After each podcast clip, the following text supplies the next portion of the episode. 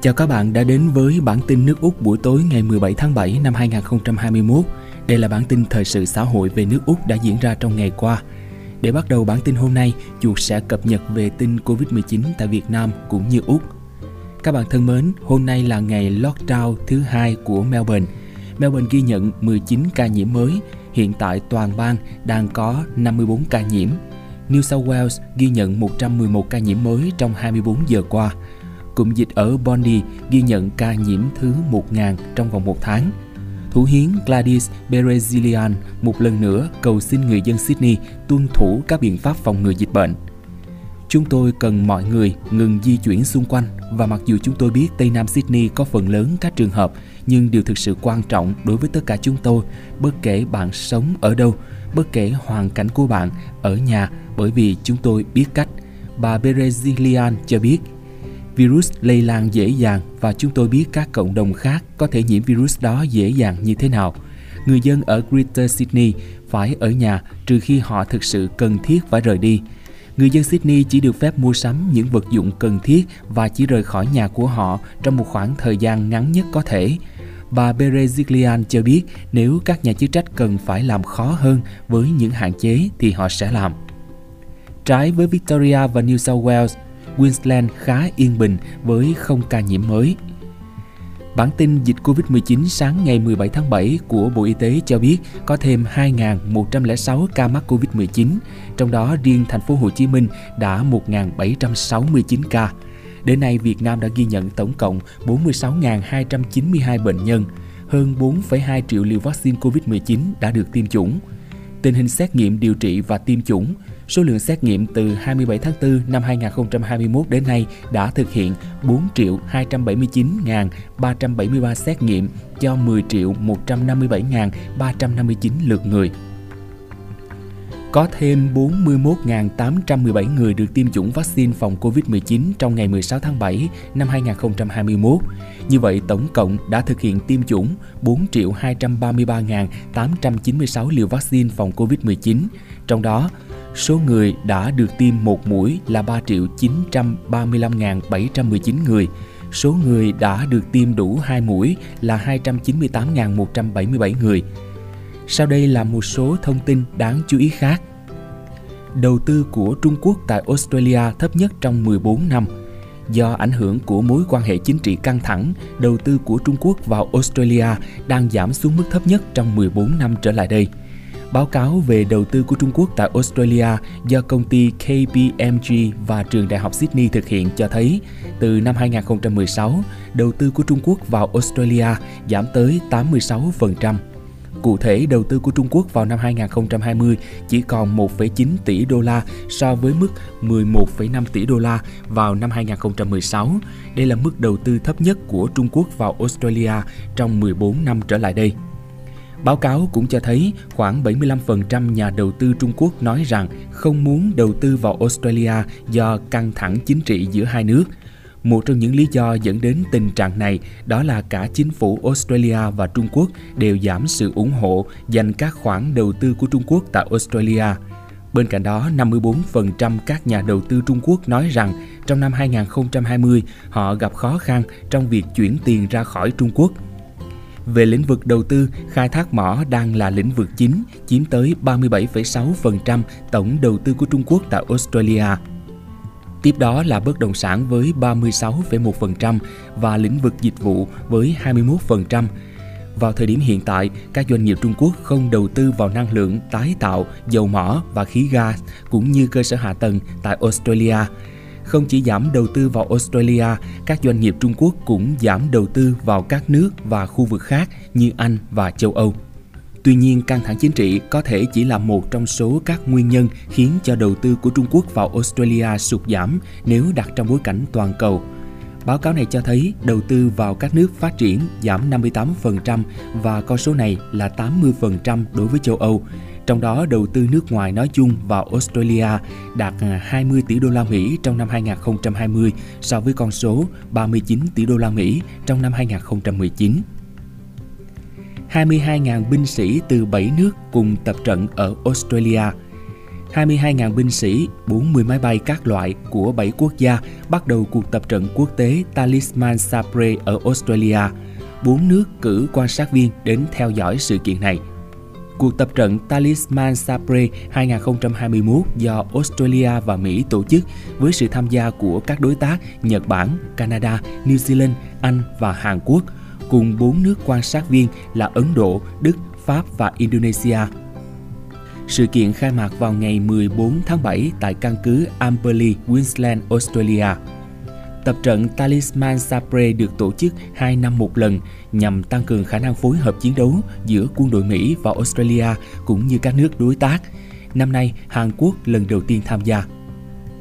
Dự báo sẽ có nhiều tuyết tại các khu vực núi cao ở Victoria và New South Wales vào cuối tuần, theo báo Úc Sydney. Một đợt tuyết được dự báo sẽ đổ xuống các khu vực núi cao ở Victoria và New South Wales vào cuối tuần này, khi một loạt các đợt lạnh giá được dự báo sẽ khiến tuyết rơi gần 1 mét trên các khu nghỉ dưỡng trên núi cao. Vào thời điểm tàn khốc vào đêm trước bão tuyết, các khu nghỉ mát trượt tuyết ở Victoria đã bị buộc phải đóng cửa trong 5 ngày theo lệnh phong tỏa toàn tiểu bang. Các khu nghỉ mát ở New South Wales vẫn mở cửa cho người dân trong khu vực New South Wales và Australian Capital Territory. Chúng tôi có một hệ thống thời tiết đang phát triển và di chuyển khá nhanh vào thứ Sáu và thứ Bảy ở phía đông nam, nhà khí tượng học cấp cao của Cục Khí tượng Jackson Brown cho biết. Với nhiệt độ giảm xuống, các ngọn núi sẽ nhận được tuyết ở độ cao thấp hơn. Ông nói, chúng tôi sẽ thấy mức tuyết rơi ở Victoria và New South Wales vào thứ Sáu xuống còn 1.200 đến 700 mét. Dự báo thuận lợi là một số an ủi cho các sân trượt tuyết nơi đã phải vật lộn trong mùa này với các hạn chế Covid và độ sâu tuyết dưới mức trung bình. Xin được à, tiếp nối bản tin với những thông tin thể thao đáng chú ý. Australia khó đá vòng loại World Cup trên sân nhà – Liên đoàn bóng đá Australia FFA đang đàm phán với chính phủ liên bang để cho phép các đội tới đây thi đấu mà không phải cách ly. Theo Sydney Morning Herald, đây được cho là nỗ lực cuối của FFA để có thể tổ chức các trận vòng loại World Cup thứ ba trên sân nhà. Theo lịch, họ sẽ bắt đầu vòng loại thứ ba với trận tiếp đón tuyển Trung Quốc, nhưng FFA cần chính phủ liên bang dỡ bỏ lệnh cách ly bắt buộc 14 ngày đối với các đội bóng tới đây để tránh việc đội tuyển Australia phải chơi các trận sân nhà ở địa điểm trung lập, FFA đang tìm cách sắp xếp để các đội tập luyện và sinh hoạt theo quy tắc bong bóng. Cùng với đó, FFA cũng tính đến các biện pháp an toàn để ngăn cầu thủ tiếp xúc với người hâm mộ trước, trong và sau trận, bao gồm khả năng sắp xếp chỗ ngồi cho khán giả để giữ khoảng cách an toàn với đường biên, đường hầm London trước đây từng được Australia sử dụng làm sân nhà cho các trận giao hữu, nhưng nhiều khả năng nó sẽ không được AFC chấp thuận vì nằm ngoài châu lục. Tuyển Australia có thể lựa chọn sân trung lập tại UAE, Singapore, Malaysia hoặc Hồng Kông, Trung Quốc. Tại vòng loại thứ ba World Cup, Australia nằm ở bảng B cùng với Nhật Bản, Ả Rập Xê Út, Trung Quốc, Oman và Việt Nam. Anh mở đón 140.000 khán giả vào theo dõi chặng đua F1 tin từ VOV.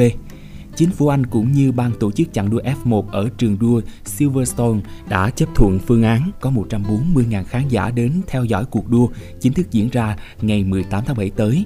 Dù dịch Covid-19 vẫn đang có những diễn biến khó lường, chính phủ Anh vẫn quyết định sẽ mở cửa và cho phép các hoạt động diễn ra một cách bình thường mà không có sự giãn cách nào từ ngày 19 tháng 7 tới Cuộc đua chính chặng đua F1 ở trường đua Silverstone diễn ra ngày 18 tháng 7 sẽ là một trong những sự kiện trọng điểm mà nước Anh thử nghiệm để khẳng định mọi mặt của cuộc sống có thể chính thức trở lại bình thường sau đó hay không.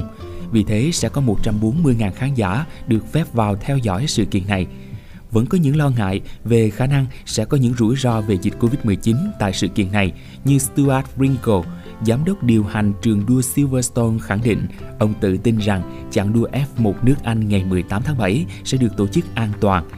Chặng đua F1 nước Anh 2021 là cuộc đua thứ 10 trong mùa giải F1 năm nay. Tay đua người Hà Lan Max Verstappen là người đang dẫn đầu trên bảng xếp hạng với 182 điểm.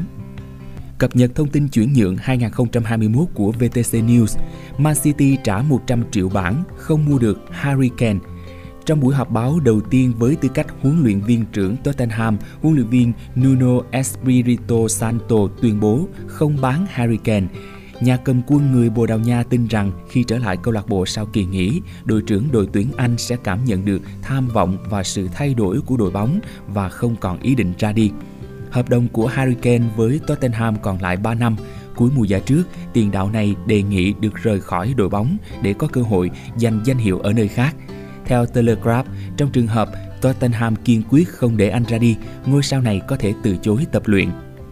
Manchester City ngay lập tức đưa Harry Kane vào vị trí ưu tiên số 1 trong kỳ chuyển nhượng. Đội đương kim vô địch ngoại hạng Anh sẵn sàng trả 100 triệu bảng, nhưng Tottenham thẳng thừng từ chối. Báo chí Anh cho biết Man City có thể chuyển hướng sang Robert Lewandowski trong thời gian tới. Arsenal chi 50 triệu bảng mua hậu vệ. Arsenal tích cực hoạt động trên thị trường chuyển nhượng để tăng cường đội hình hướng đến mùa giải mới, đặc biệt là bổ sung hàng hậu vệ. Barcelona khó bán người thừa. Tại Barcelona, bên cạnh việc ký hợp đồng với Lionel Messi, ban lãnh đạo đội chủ sân Nou Camp còn một việc quan trọng phải làm là thanh lý người thừa để giảm bớt gánh nặng tài chính. Cái tên đứng đầu danh sách cần bán của Barcelona là Miralem Pjanic. Cầu thủ người Bosnia không nằm trong kế hoạch của huấn luyện viên Ronald Koeman, nhưng hưởng lương rất cao, khoảng 6,5 triệu euro mỗi năm. Chính điều này là rào cản khiến Barcelona khó bán Pjanic. Rất ít đội bóng muốn trả một mức lương cao cho một cầu thủ đã 31 tuổi. Theo AS, Barcelona đã liên hệ tới Roma ngỏ ý muốn bán Pjanic, nhưng huấn luyện viên Jose Mourinho từ chối. Bản tin tối hôm nay đến đây là hết. Chu xin tạm biệt các bạn. Chúc các bạn có một buổi tối an lành và những ngày cuối tuần thật vui bên người thân và gia đình của mình nhé. Mọi đóng góp của các bạn xin hãy gửi về hòm thư chuột túi radio a gmail.com. Hẹn gặp lại các bạn vào 6 giờ tối ngày mai. Đừng quên đăng ký và chia sẻ kênh nhé. Thân ái, chào tạm biệt.